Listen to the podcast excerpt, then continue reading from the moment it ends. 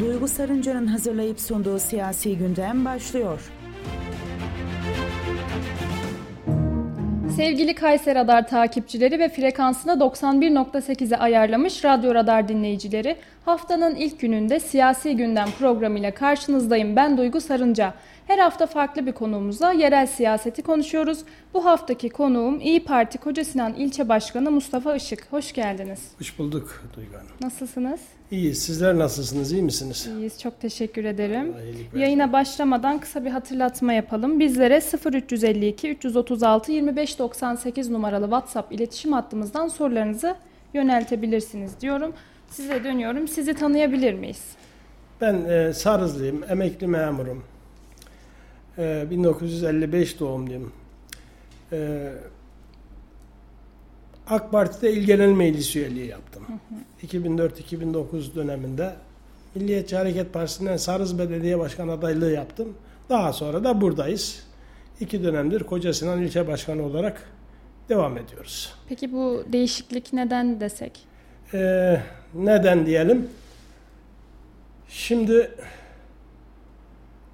AK Parti ve Milliyetçi Hareket Partisi'nden sonra İyi Parti vaha gibi geldi doğrusu. Kendimi şöyle e, tarif ediyorum ben. Türk milliyetçisiyim. AK Parti ve İyi Parti'deki yaşanmışlıklardan sonra İyi Parti vaha gibi geldi. Çünkü İyi Parti'de her birey kendini rahatça ifade eder, rahat da eder. Hiç kimseyi fikirlerinden dolayı sustanmaz. İyi Parti'nin kapsayıcı milliyetçilik anlayışı inanıyorum ki Türkiye Cumhuriyeti'nin bekası için en temel dinamiklerden bir tanesidir. Yani iktidara geliriz gelmeyiz ama bu anlayışın güçlü olmasında çok fayda var. Bizim için doğusu batısı fark etmez. Herkes bizim için e, bir her birey kıymetlidir, değerlidir. İyi Parti'de bunlar var. Lideri var. İyi Parti'de çok e, parti içi demokrasi var. Herkes fikrini söyleyebiliyor. Usul ve yol ve yordama dikkat ederek dayatmadan fikrinizi söyleyebilirsiniz. Kabul görmediği zaman da dışlanmazsınız. İyi Parti'nin güzel tarafı o. Öbür taraflarda kimse size soru sormaz. Adaylıklarınızı da il ilçe başkanlıklarını da birileri tayin eder. Kanuna karşı hile yapılır. Kongreler, delege seçimleri asla yazıldığı gibi olmaz. Masa başında olur. İyi Parti'de zamanında sizler de e, müşahede etmişsinizdir. Bunların hepsi gerçek olur. Kitapta yazıldığı gibi kıyasıya bir rekabet olur. Şimdi ben Mustafa Işık olarak seçimlerde karşımızda rakipler de oluyor ama seçim bittiği zaman o işi orada bırakıyoruz. Koca Sinan boyutunda böyleyiz. Seçim bitti. Karşımızdaki rakip ondan sonra benim ilk işim karşımdaki rakibe görev teklif etmek olur. İstediği görevi. Yani yine birlikte kırgınlık, küskünlük olmasın diye yine kol kola çalışma imkanını bir şekilde hallederiz. Biz onun dışında CHP'li arkadaşlarımız var. Dört meclis üyesiydi. Bugün beş oldu e, milletvekilliği dolayısıyla istifalardan dolayı. Bizim meclis üyelerimizle aynı grupta çalışırız. Hiçbir problemimiz olmaz. Çünkü biz genel siyasete çok bakmayız. Şehrimiz için çalışırız. CHP'nin o dört, bugünkü beş meclis üyesine de, de ben müteşekkirim. Şehrin meselelerini Koca Sinan boyutuyla her türlüsünü konuşuruz. Ve ileriye yönelik çalışmalar yaparız. Yani İyi Parti'yi herkese tavsiye ediyoruz. İyi Parti iyidir. Peki siyasete girmeye genel olarak nasıl karar verdiniz? Nasıl başladı ilk olarak? Şimdi e, ilk olarak AK Parti'den Sarız İlçe Teşkilatı'ndan geldiler. Bana İl Genel Meclis üyesi te, üyeliği teklif ettiler. Tabii siyasetle hep bilgimiz vardı ama aktif olarak hiç e, böyle bir şeyimiz yoktu. E, bunun üzerine ölçtük, biçtik. Eşimle öncelikle istişare ettik, kabul ettik. Böyle olunca da girdik siyasete. Şimdi e, siyaset memlekete hizmetin en önemli yollarından evet. biri. Doğru zeminde yapılırsa. Hı hı. Bu niyetle girdik siyasete. Siyaset dışında neler yapıyorsunuz? Ee, ben şimdi tam emekliyim ama emekli memurum dedim. Özel harekatın kurucularındanım. Cumhurbaşkanlığında, başbakanlıkta, yurt dışında çalıştım. Ondan sonra e, bir müddet personel çalıştırdık. Aylık 500-600 kişi e, sayıyı buluyordu bu. 2010'dan bu tarafa da tam emekliyim. Şimdi artık daha çok ağırlıklı siyaset yapıyoruz. Görevin zorlukları nelerdir desem sizi çok etkiliyor mu? Ee, yani evdekileri daha çok etkiliyor herhalde. Evet. Özel hayatınızı nasıl etkiliyor peki? Ee, çok o, o manada e, evdekiler şikayetçi bundan. E, tabii bunun bir e, muhalefette e, siyaset yapmak, yöneticilik yapmak zor doğrusu. Si, artık parasız siyaset yapılmıyor. Her adımınız para, her yere e, yani ciddi paralar gerekiyor. E, biraz zorlandığımızı ifade edelim. Biz dayanışmayla yapıyoruz arkadaşlarımız arasında. Bir faaliyet yapacaksak e, dayanışmayla yapıyoruz bunu. Herkes ben dahil bir ekibimiz, yöneticilerimiz o zaten ona göre de şekilleniyor yönetimlerimiz. Dayanışma içerisinde yapıyoruz. Ama fedakarlık mutlak. Peki kendinizi görmek istediğiniz yerde misiniz? Siyasette nerede görmek istersiniz? Valla doğru işler olsun isterim. Ben e, il başkanlığına da aday olacaktım esasında. Hı hı. Yani il başkanlığını e, çünkü ben e, hiç küskünlük, kırgınlık olsun ya da şu, devam etsin diyenlerden değilim. Kucaklamak isteyenlerdenim. E, mesela e, Sarı seçimlerinde belediye başkanlığında seçim bitti. Artık geçim başladı. Arkadaşlar bizi destekleyenler bugünkü belediye rakibimiz kazandı. Buna destek olsunlar diye siyasete böyle bakıyorum. Yani seçim bittiği zaman her şey bitip dayanışma olmalı diyoruz.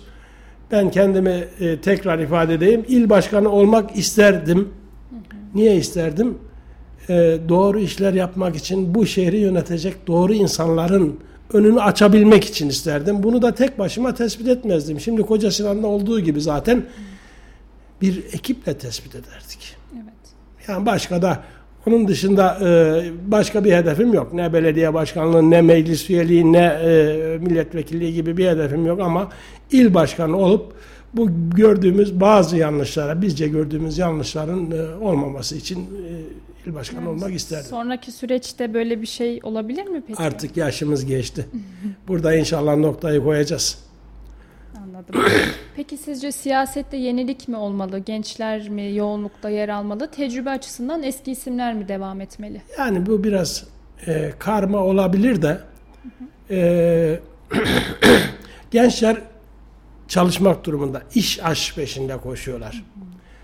E, hele muhalefet partisinde gençlerin e, yöneticilik yapması gerçekten zor ama biz çok isteriz. Doğrusu gençlerin her kademede etkili olmalarıdır.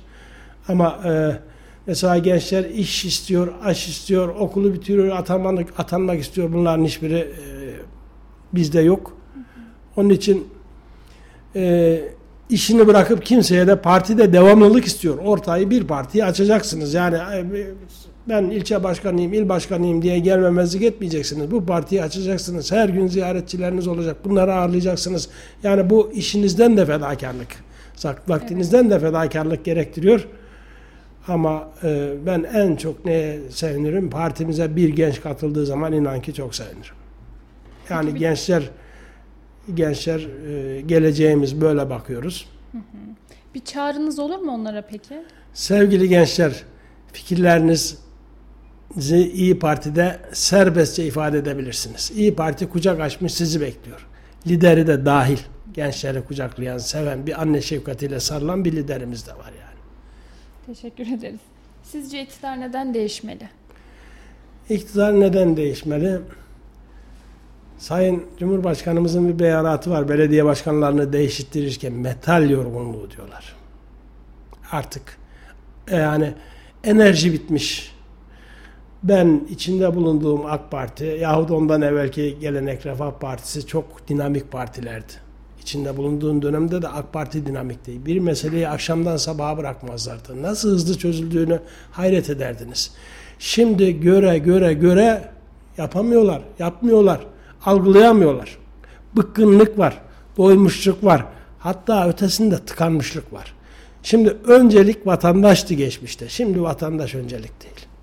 Bakın bizim belediye gündemlerine bakın. Ben e, tabii grup başkanı olarak Koca Sinan'daki toplantılara, grup toplantılarına da katılıyorum. Koca Sinan'la bağlantılı büyükşehir toplantılarına da bak katılıyorum. Gündemlerin hepsi imar. ve hepsi rant üzerine. Bu imarlarda vatandaşa lehine bir şey yok. Hepsi rant üzerine imar değişiklikleri var. Halbuki bu imar planları bir şehrin anayasası. Yani çok az da istisna olmalı bu değişiklikler. Ama bakıyorsunuz imardan başka hiçbir şey yok. Her imarın sonunda da rant var. Yani size gerekirse ben e, mesela en son Büyükşehir'e ve Koca Sinan'da soru önergeleri verdik. Bir iş şehrimize nasıl faydalı olur diye bakılmıyor. Buradan ne rant elde ederiz diye bakılıyor. Mesela bunun örneğini nasıl verdik? Yıldız evlerdeki yeri satıyorlar. Ahi Evran'daki yeri satıyorlar. E, kentsel dönüşüm diyorlar bunun adına da. Ha, oradan sırf gelir elde ediyorlar. Ama Argınca'ya girmiyorlar. Sancaktepe'ye girmiyorlar. Boztepe'ye girmiyorlar. Oruç Reis'e girmiyorlar. Yani belediyeler bunun için değişmeli. Şimdi biz geneli çok konuşmuyoruz ama yereli konuşa ya ben daha çok yereli söylüyorum. Birer birer başkanlara kötü de diyemiyoruz. Ama bir bütün halinde doymuşluk ve tıkanmışlık var. Değişiklik muhakkak olmalı değişiklik. Yapamayan gider, yapan gelir. O yapamazsa bir daha değişir ama şart. Bir de bizim e, belediye meclislerindeki kadrolarımız da doğrusu nitelikli kadrolar. Şimdi ondan evvel Kazım Yücel Bey vardı. Şimdi hakkını e, teslim edelim. Hem Büyükşehir hem Koca Sinan'da hem usulü uslubu hem de çalışkanlığıyla. Şimdi aynı görevi Kazım Bey gidince Erhan Özhan Bey'e verdik. Biz Koca Sinan boyutunu, il boyutunda il başkanımız verdi Büyükşehir boyutunda. Erhan Özhan kardeşimiz de çalışkan. Mesela bizim danışmanlarımız da çalışkan. Yani biz bu şeyle ilgili hazırlıklar yapıyoruz. Yerel yönetime, yani kendi alanımızı adı üstünde yerel, yerel yönetimlerle ilgili, Koca Sinan'la ilgili söyleyelim biz inşallah netice alacağız. Biz Koca Sinan'da adaylarımızı Mustafa Işık'a yakın, Koca Sinan Teşkilatı'na yakın diye yapmayacağız. Biz il başkanımızla, diğer teşkilatlarımızla oturar, oturacağız, istişare yapacağız. Önce kriterler koyacağız. Yani Ali Veli tarif etmeyecek bu kriterler. Objektif kriterler koyacağız. İşte şehri bilen, imkanları olan, eğitimi olan, e,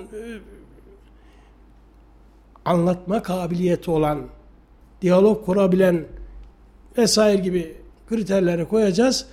Merkez ilçe başkanları ve il başkanı oturup bir değerlendirme yapacağız. Hangi aday uygunsa o adayı inşallah ilçelere aday yapacağız. İl, il adayı için, büyükşehir adayı için yine aynı e, yolu takip edeceğiz. Biz hülasa e, temayül, milletvekili seçimindeki temayülden de aldığımız dersle bir ahenk içerisinde bir ekip ortaya çıkartacağız. Bunu meclis üyeleri için de yapacağız. Bizim bir 7-8 tane komisyonumuz var. Bizim ilk sıralara koyacağımız adamlar her biri bir komisyona başkanlık yapan adam olacak. İnşallah böyle bir e, görüşmelerimiz, mutabakatlarımız devam ediyor. Bunu daha geliştirerek yerel yönetimlerde herkesin e, düşündüğünün aksine çok iddialı e, çıkış yapacağız biz.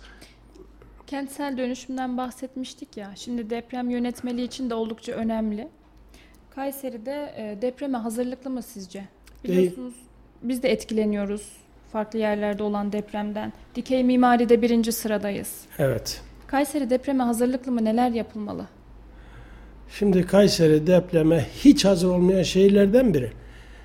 Ee, Kayseri eğer depreme hazırlıklı olsaydı zaten bu işte Sayın Bakan'ın bugün söylediği ıslak zeminlere şey yapılmazdı. Bugün Kayseri böyle bir yerde dere yataklarına yapılmazdı. Kayseri'de kamunun belediyelerin sattığı arsalar içerisinden fay hatları geçiyor.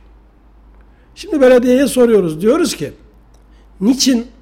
O diyor ki biz işte 24 kuruma yazı yazıyoruz. Herkes görüş, görüş belirtiyor falan.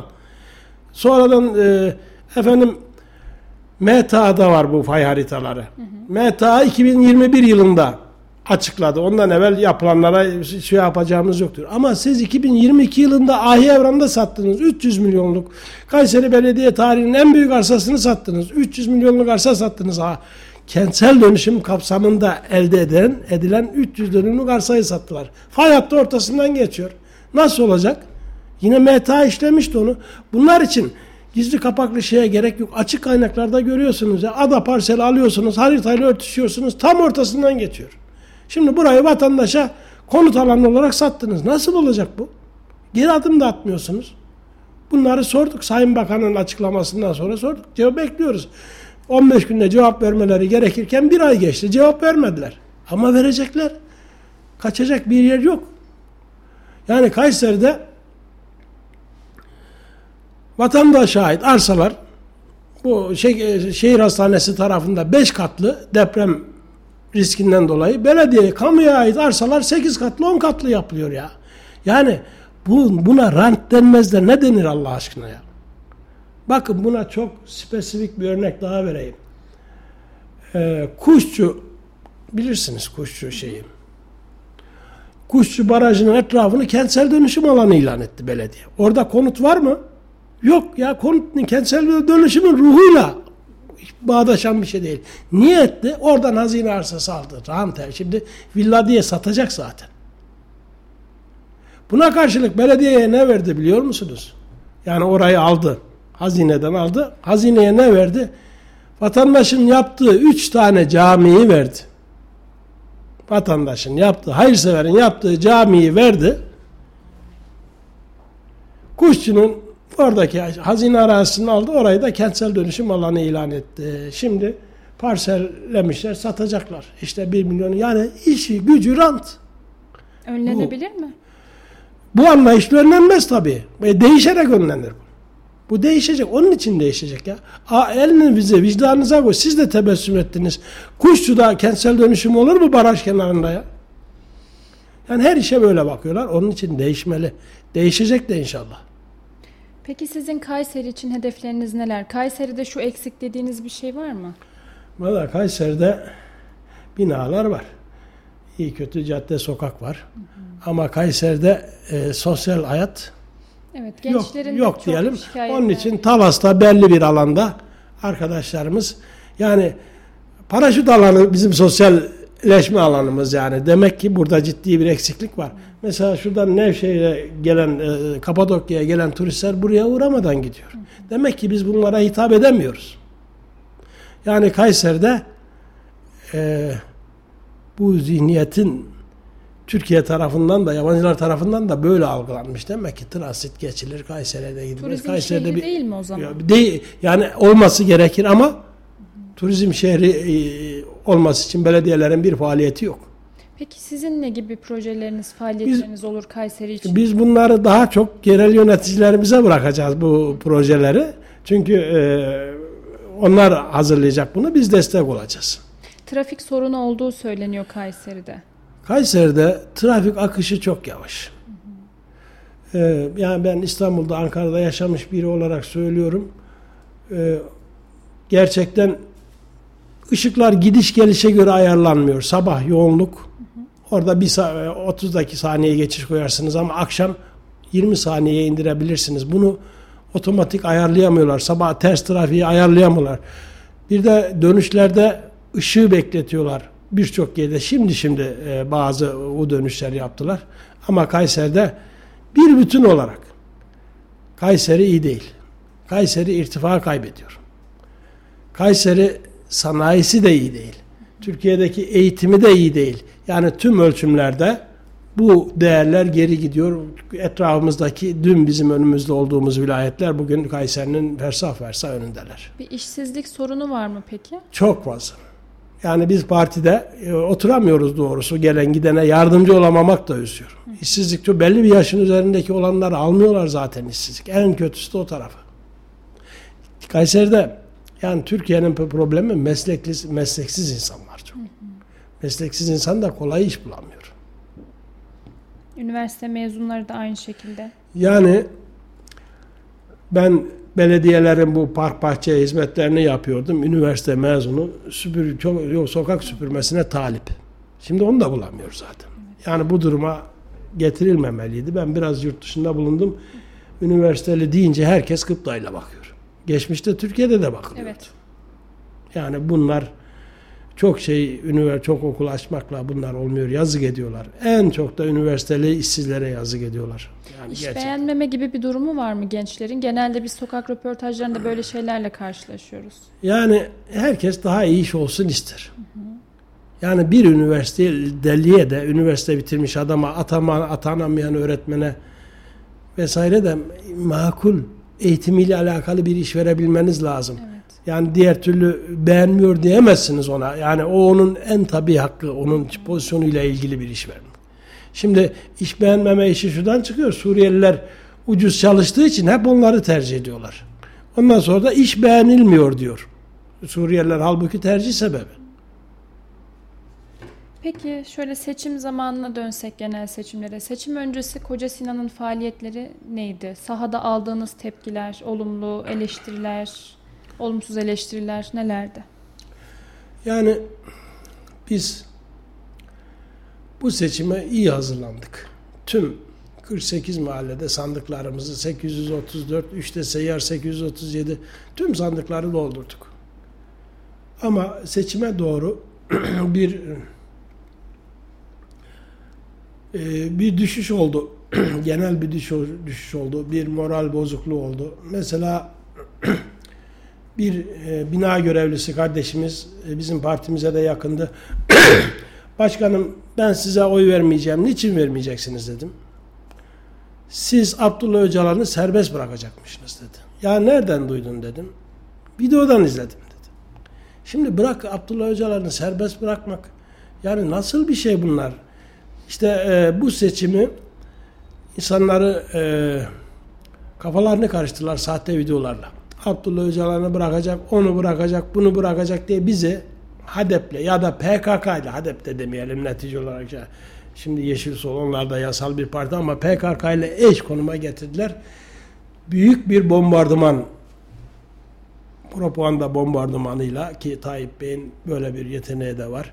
Tüm medyada malumunuz e, hükmedebiliyor. Bizi böyle hiç hak etmediğimiz bir konumda gösterdiler. Seçimlerden sonra Tayyip Bey'e sordular ya montaj montaj ne olmuş yani diyebildi. Böyle böyle kazanmak iyi değil. Yani kazanana da hayretmez de ayrıyetine. O zaman sosyal medyanın bir dezavantajı mı oldu bu konuda? Seçime ne gibi bir etkisi var sosyal medyanın? E, so sosyal medya e, doğru kullanırsanız iyi netice alıyorsunuz. Şimdi sosyal medya yalnız partiler kullanmıyor. Sosyal medyada e, bot hesap mı diyorlar. Yani milyonlarca hesap parayla algı oluşturuyorlar. Ben mesela ilçe başkanıyım ama her gün takip edemeyebiliyorum. Ama sırf işi bu olan ordular kurdular. Dolayısıyla milletin kafasını karıştırdılar. Ama esasında öyle bir şey yok ki. İyi Parti Türk milliyetçilerinin iktidar olması için kurulmuş bir. Yani Türk milliyetçilerinde iktidar olacak potansiyel de var esasında. Onun için biz bunun olabileceğine dair kuvvetli öngörülere sahibiz. İnşallah Türk milliyetçileri iktidar olacak. Peki Meral Akşener'in altılı masadan kalkması seçim sonucunu ne kadar etkiledi sizce? Etkiledi, epey etkiledi. Biz Sayın Genel Başkan'ın kalkmasını doğru, zamanlamasını yanlış bulduk. Yani onu çok daha evvel yapılacaktı. Çünkü e, yani anketlerde en az alanı gösteriyorsunuz. E, Tayyip Bey'in istediğini gösteriyorsunuz. Bir de tuzağına düşüyorsunuz yani. Peki daha önce masadan kalkmış olsaydı ne olabilirdi? Çok daha iyi şeyler olurdu. Bir Kemal Bey aday olmazdı. Mansur Bey yahut İmamoğlu yahut Bilan Kesti yahut başka biri olurdu. Daha e, şey olurdu. Bir de olmasa da biz kendi başımıza yürürdük. Yani biz Türk milliyetçilerinin e, oyunu alırdık. Orada ikinci tura kalma ihtimali de vardı bizim çıkartacağımız adayımızın. Sayın Genel Başkanımızın olması şart değildi. Başkası da olabilirdi yani. Zaten genel başkanımız ben her göreve talibim diye bir yapısı yok. Peki şöyle Sarız'a bir dönsek. Sarız'ı bize anlatabilir misiniz? Oranın bir eksiği var mı? Sarız için neler yapılabilir? Ya da orada neler var güzel olan? Sarız'da ben size söyleyeyim sigortalı çalıştıran iş yeri bile bulamazsınız. Sarız ben Yeşilkentliyim. Ee, eskiden nahiyeydi. 90'lı yılların başında 3500 nüfus vardı, 35 öğretmen vardı, 2 tane doktor vardı, sağlık ocağından e, PTT'sine bilmem nesine kadar, ziraat mühendisine kadar. Bugün hiç kimse yok. Bugün öğrenci yok, öğrenci. Yeşil bu 3500 nüfusluk yerde. Sarız'ın her yeri böyle. Yani göçmüyor, çöküyor. Sel gibi gidiyor insanlar. Çünkü Sarız'da duranlar matematik öğretmeni şu anı bilmiyorum ama gidin bulamazsınız Sarız'da. Yani o çocuklar üniversite sınavına girip rekabet Kente edebilecek. doğru bir göç var. Kente doğru bir göç var. Şimdi bu deprem ve pandemiden sonra bunun tersine döndürmek mümkün tüm dünyada. Bizde de mümkün. Şimdilerde de köye ilgi alaka görüyor. Ama oralarda yaşamayı muhakkak surette teşvik etmeli. Muhakkak surette orada yaşayanlara kolaylıklar sağlamalı. Orada yaşayanlardan su parası, elektrik parası vesaire almamalı. Bir kere ürününü yetiştireni, üreticiyi teşvik etmeli. Yani hububatçı, hububat üretenlerin ya da çiftçilerin gerçekten bu sene ürünlerini giden seneki fiyattan satamıyorlar. Ofis almıyor. Ofis diyor ki randevuyla gelin, gelmeyin diyor, randevu da vermiyor. Telefonlara da bakmıyorlar. Yani böyle yaparsanız oralarda kimseyi tutamazsınız. Halbuki orada oturanlara kolaylık sağlayacaksınız. Bakın ilginç bir şey söyleyeyim. Şifa Türkmen diye İl Genel Meclis üyeliği yaptığımız dönemde yine bu şehrin bilinen adamlarından değerli eski bir müftümüz vardı AK Parti'de. Şifa hocam dedi ki ya o zaman sürü başlarına dedi, çoban da demiyor biz çoban sürü başlarının sigortalarını da İl Genel Meclisi olarak biz yapalım. Bu hayvancılığın başka türlü tükenmesinin önüne geçemeyiz dedi. Biz o gün bunu biraz şey yaptık yani 2004 yılında. Ee, ne diyelim biraz ciddiye almadık ama şimdi diyorum ki ne kadar doğru söylemiş ya. Şimdi ne kadar doğru, ne kadar öngörülüymüş Şifa Türkmen Hoca'ya. Şimdi biz ne yapacağız? Kırsal mahalle ilan etti. Devlet her yeri mahalle etti. Büyükşehir Kanunu'yla. Sarız'ın en ücra köyü, 200 kilometre uzak köyü de mahalle. Alparslan'da mahalle, Erciyes Evler'de mahalle. Şimdi muhtarların tüzel kişiliği bitti. Suyu orada da parayla içiyorsunuz. Ahırınız varsa hayvanlara verdiğiniz suyun da parasını veriyorsunuz.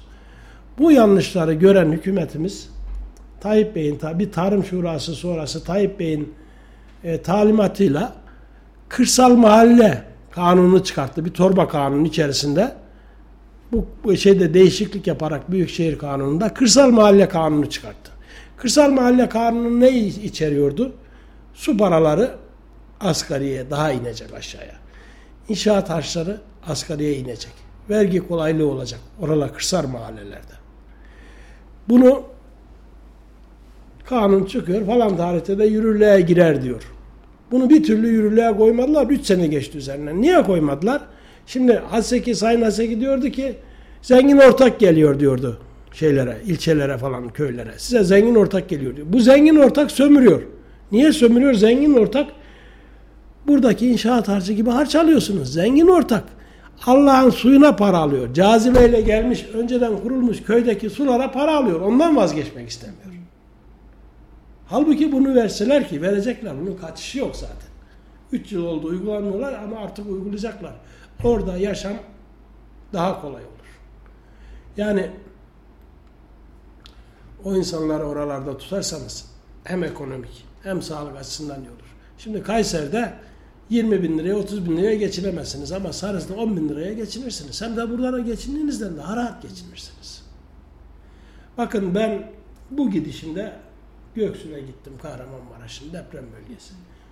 Bizim köyümüz tam Maraş, Kayseri, Adana sınırında. Şimdi Göksu'nun Mar Kahramanmaraş kalkınmada öncelikli yöre. Göksu'nun son köyüne kadar her yerde yatırım var. Depremden önce de vardı. Mado yapmış, Şimikçioğlu yapmış, büyük firmalar yapıyorlar, bahçeler yapıyorlar, başka şeyler yapıyorlar, yapıyorlar. Ama Göksu'nun sınırını, Maraş'ın sınırını çıktığınız zaman, bize döndüğünüz zaman hiçbir şey yok. Yani ne olacak? Muhakkak surette ilçe bazlı kalkınmada öncelikli yöre tespiti yapılmalı. Yani illere yaptık, geçtik. Olmuyor. İlçe bazlı da İlçede de vatandaşları orada tutacak şeyler yapılmalı. Peki belediyecilik olarak Sarız'a ne dersiniz? Ee, Sarız'da insan olarak düzgün bir başkan var. Severiz. Hukukumuz da var. Ama e, belediyecilik anlayışını çok da tasvip ettiğimizi söyleyemeyiz. Biz AK Parti yahut bu belediyecilik anlayışını tasvip etmiyoruz. Bir şey var zaten. Ne var? Bir bir yorgunluk, bıkkınlık var. Yani bu belediyecilikte yeni gelenler hariç. Onlarda da var da eskilerde vatandaş yok. Mesela şimdi ne yapıyor Büyükşehir Belediye Başkanımız? Bakın Kayseri Park'ın gidin yanına yöresine bakın ya.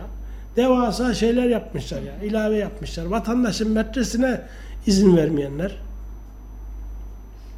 Yani bunu artık belediyeciliği ranta çevirmişler.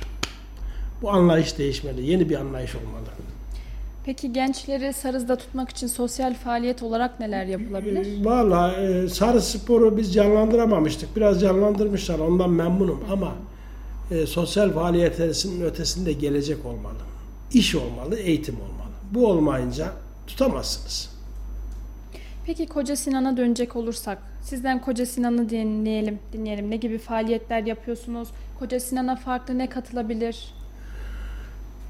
Koca Sinan'ı koskoca bir köy diye tarif ediyoruz. Koca Sinan Kayseri'nin Pınarbaşı'dan sonra yüz ölçümü en büyük yeri.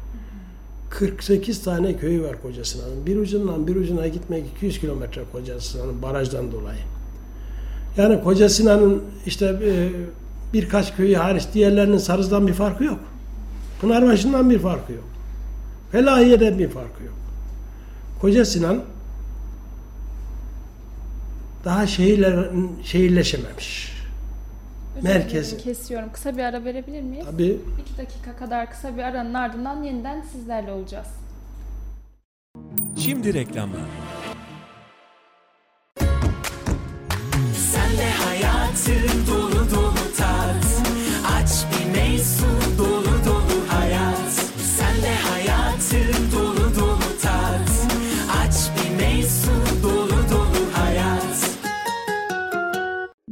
Dağtekin İnşaat 12 yıllık tecrübesiyle huzuru ve mutluluğu inşa etmeye devam ederken sizlere depreme dayanıklı yapılarımızla güven veriyoruz.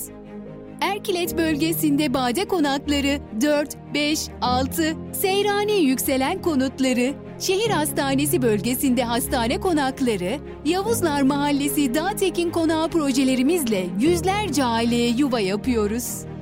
Erkilet bölgesinde yer alan villa projelerimiz İnceada Villaları 1, 2, 3 ile doğanın kapılarını sizlere aralıyoruz. Siz de bu projelerde yerinizi almak, Dağtekin'le yuva sahibi olmak için acele edin. Adres Sümer Mahallesi Erkilet Bulvarı numara 22 Taksim A Koca Sinan. Telefon 0352 220 çift 011 0533 652 çift 045 Tekden Hastaneleri bilgilendiriyor. Meme kanserinden erken teşhisle kurtulmak mümkündür. Hiçbir yakınma olmasa bile 20-40 yaş arası kadınların 2 yılda bir kez, 40 yaş üzeri kadınların yılda bir kez meme muayenesi olması önerilmektedir. Tekden Hastaneleri bilgilendirdi. Her bütçeye uygun birbirinden eşsiz mobilyalar Dizze Home'da. Yılların verdiği tecrübeyle kalite ve konforu tasarlayan ekibimizle yaşam alanlarınızı Dizze Home modasıyla renklendirin. Konforundan vazgeçemeyeceğiniz ürünlerimizi görmeniz için sizleri mağazalarımıza bekliyoruz. Merkez Şube Sanayi Mahallesi 6008 Cadde numara 29 Koca Sinan 0352 336 3589 Serkent Şube Fatih Mahallesi Kadir Has Bulvarı numara 143 Melik Gazi 0352 513 3989 Bir imza düşünün. Olduğu her yere değer katan, hayat veren. Hayalleri gerçeğe dönüştürürken memleketin her karış toprağına güçlü projelerin temelini atan bir imza. İlkleri yaşatan aynı imza şimdi sizleri yeni projelerine davet ediyor. Bu imzayı tanıyorsunuz. Çünkü 5 yıldır olduğu her yerde farkını yaşıyorsunuz. En iyisini isteyenler için değeri her geçen gün artan yaşam projeleri Grup Avenir güvencesiyle Yozgat ve Kayseri'de. Reklamları dinlediniz. Duygu Sarıncar'ın hazırlayıp sunduğu siyasi gündem devam ediyor. Sevgili izleyiciler, kısa bir ara- kısa bir aranın ardından yeniden sizlerleyiz. Koca Sinan'dan bahsediyorduk Mustafa Bey. Devam edelim isterseniz. Koca Sinan Belediyesi'ni e, bu 3 yıldır takip ediyorum. Tüm meclislere giderim, tüm grup toplantılarına katılırım. Gördüğüm şu, ne bulursa satıyorlar. Miras yedi gibi satıyorlar. Yani bu 45 köy dedik ya, şehir merkezini satıyorlar da 45-48 köy dedik ki köyden dönme mahalle var. 48 köydekileri de satıyorlar. Ta köy yerinde ne varsa belediyeye ait, hazineye ait onları da satıyorlar. Yani bu 450 milyon bir evvelki sene bütçesi vardı belediyenin. Buna ek bütçe yaptılar. %150 artırdılar bu satışlarla. Yani öngörüsüyle bakıyor musunuz? Yani tavuktan büyük yumurta gibi bir şey çıktı ortaya. Yani nereye gidecek bu satış çılgınlığının sonu çok merak ediyorum. Şimdi